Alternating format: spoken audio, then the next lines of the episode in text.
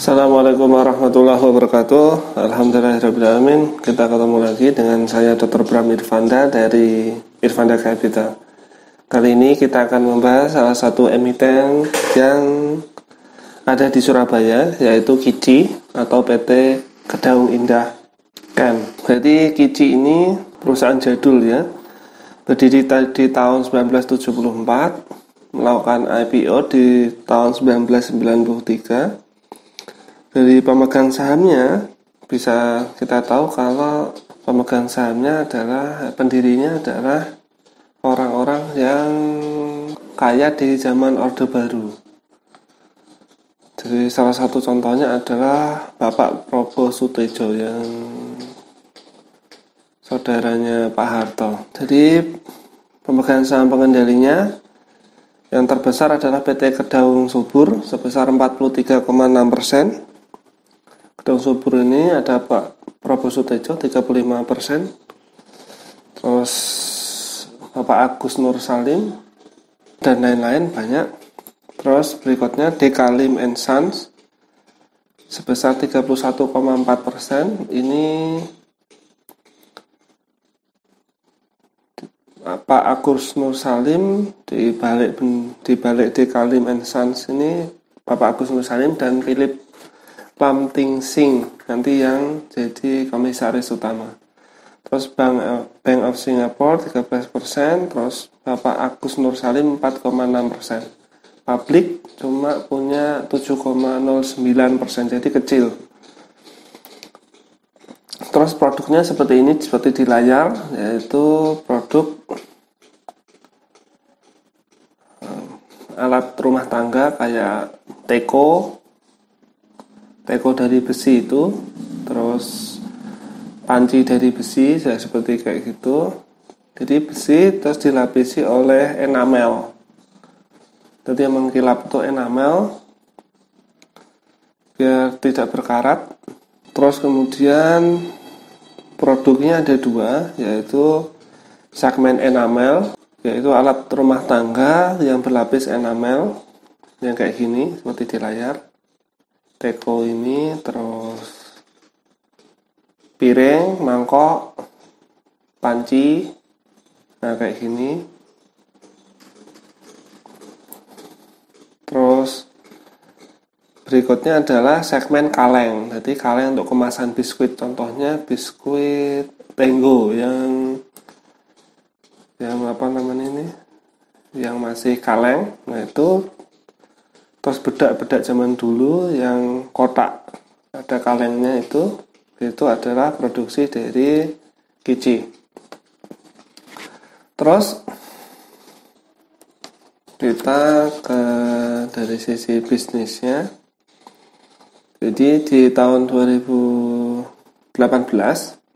ada penurunan omset dan direksi beralasan penurunan omset itu karena penurunan daya beli. Kemudian ada peningkatan dolar di 2018 sehingga raw material dari Kici ini raw materialnya naik, jadi biaya bahan bakunya naik. Jadi itu yang menyebabkan omset di 2018 turun 23%. Jadi penurunannya banyak.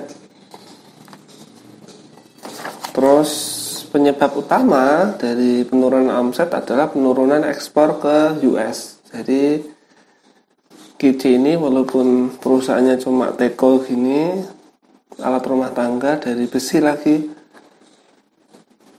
itu menyumbang omset ekspor yang cukup besar. Jadi sekitar 20% dari omsetnya Kici itu diekspor ke luar negeri dan terbesar ke US. Nah ketika US ada trade war kemarin menurun, menurunnya besar. Jadi omset ekspor banding lokal 20 banding 80, 80 lokal, 20 ekspor. Terus omset enamel dibanding kaleng, segmen enamel dibanding segmen kaleng itu 66% dibanding 34%. Terus gross profit per segmen Enamel tuh gross profitnya di 2018 30 eh 13 miliar sedangkan kaleng 5,7 miliar 13 yang gross profit segmen enamel ini menyumbang 69% dari total yang kaleng menyumbang 31% dari total jadi enamel nomor satu. Jadi menyumbang yang terbesar adalah enamel terus um, untuk pertumbuhannya jadi omset lokal turunnya 19% di 2018 terus omset ekspor turunnya 38% jadi ekspor turun dua kali lipat dari omset lokal dan itu karena trade war di Amerika. Bila kita lihat dari ras ini financial rasionya seperti di layar, kita tunjukkan di layar ya. Jadi penjualan netonya di 2018 86,9 miliar menurun 23% daripada 2017 terus gross profitnya menurun 35% menjadi hanya 18,8 miliar kemudian laba usahanya 170 juta kecil sekali. Kemudian net profitnya ruginya 873 juta. Ini adalah laba komprehensif hati-hati. Jadi ini bukan laba sebenarnya. Terus nah yang menarik adalah gross profitnya 25,6% jadi gross profitnya sebenarnya lebih masih bagus. Terus operating profitnya 10,1% net profit marginnya itu 2,1 persen. Ini yang komprehensif ya. Net profit margin yang komprehensif. Terus berikutnya ini yang operating profit margin sepertinya salah ya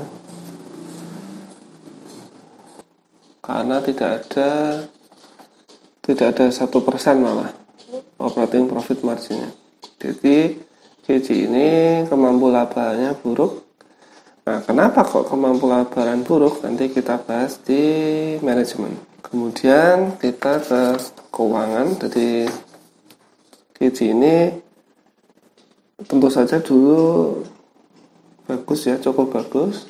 Tapi setelah masa reformasi makin menurun, makin menurun, makin menurun. Nah, dari contohnya, eh, jadi omset sebesar ini, eh, sekecil ini itu butuh 500an karyawan jadi KC ini punya 530 520 itu karyawan dan itu menurut saya terlalu banyak untuk omset hanya segini karena itu operating profit marginnya rendah sekali di bawah satu persen Kenapa? Karena SDM di GC ini terlalu banyak dan kebanyakan tua. Jadi kebanyakan sudah ikut bertahun-tahun yang tidak punya keahlian lain, terus terus kayak gitu-gitu, jadi buruh gitu, dan itu menyebabkan beban umum dan administrasinya besar. Terus kemudian di 2018 kasnya 5,8 miliar kecil ya untuk perusahaan yang sudah begitu lama terus kemudian piutang pihak ketiga 12,1 miliar pihak relasi 4,3 miliar. Inventorinya yang besar 72,2 miliar. Dan ini besar sekali. Masa tetapnya 43 miliar. Tetap bila kita melihat aset tetapnya ini cuma ada bangunan dan mesin. Jadi tidak ada aset tanah dan lain-lain. Karena ternyata aset tanah di tanah yang tempat pabrik Kiji ini yang di jalan Rungkut Raya Rungkut itu ternyata adalah sewa dari PT Kedaung Subur. Jadi mengecewakan sekali. Terus properti investasi juga gitu. Kalau dari NJOP nilainya sudah besar. Sekarang jadi sekitar 100 miliar 100 miliar dan 54 miliar tapi di tahun 2007 uang 4,5 miliar itu dibelikan tanah di Porong dan Sumberjo yang kena lumpur lapindo dan sekarang masih kena lumpur lapindo.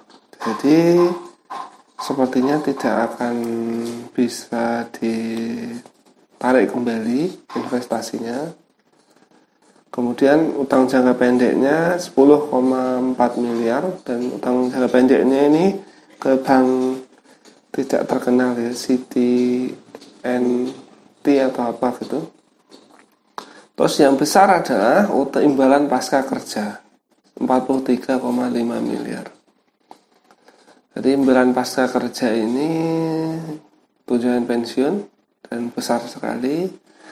Terus saldo labanya itu minus 11,8 miliar di 2018. Terus minus 16,8 miliar di 2017. Jadi minus ya. Terus EPS-nya itu minus 3,17. Earning per share itu minus 3,17. Terus bila kita lihat dari current ratio cukup bagus banget 7,29 tapi dari dan DER-nya juga bagus 0,63 tapi dari OCF-nya itu di 2018 minus 531 juta. Di 2017 masih positif 6,2 miliar. Untuk masalah penagihan piutang bagus ini. DC bagus sekali. Tapi dari berikutnya adalah dari manajemen dari saya melihat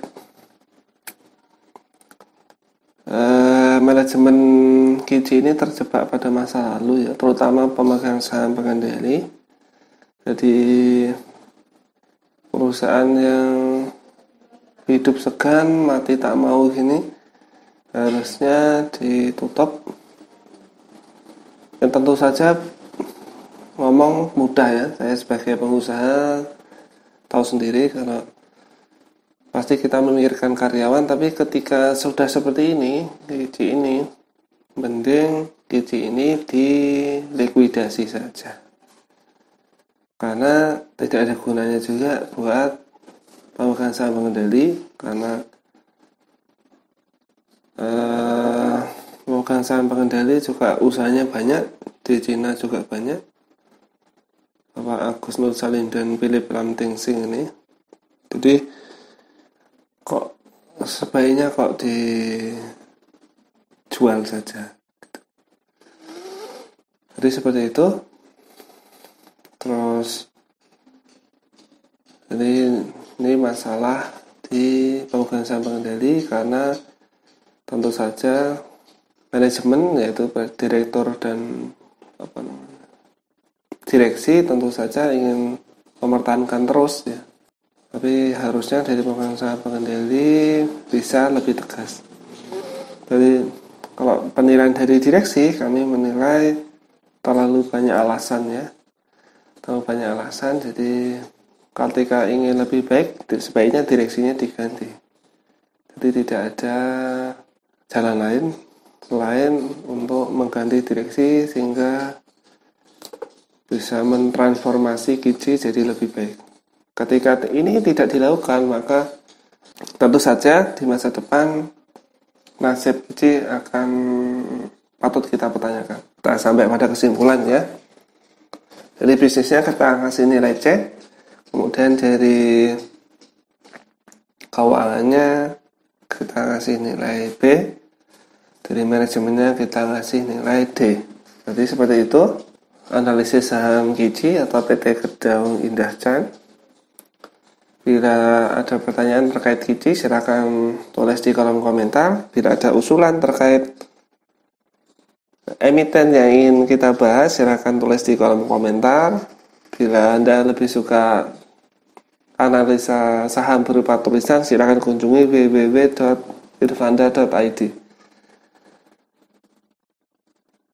Terima kasih atas perhatiannya. Mohon maaf bila ada kekurangan. Saya Dr. Prime Irfanda undur diri dulu. Semoga kita bisa ketemu di kesempatan berikutnya. Assalamualaikum warahmatullahi wabarakatuh.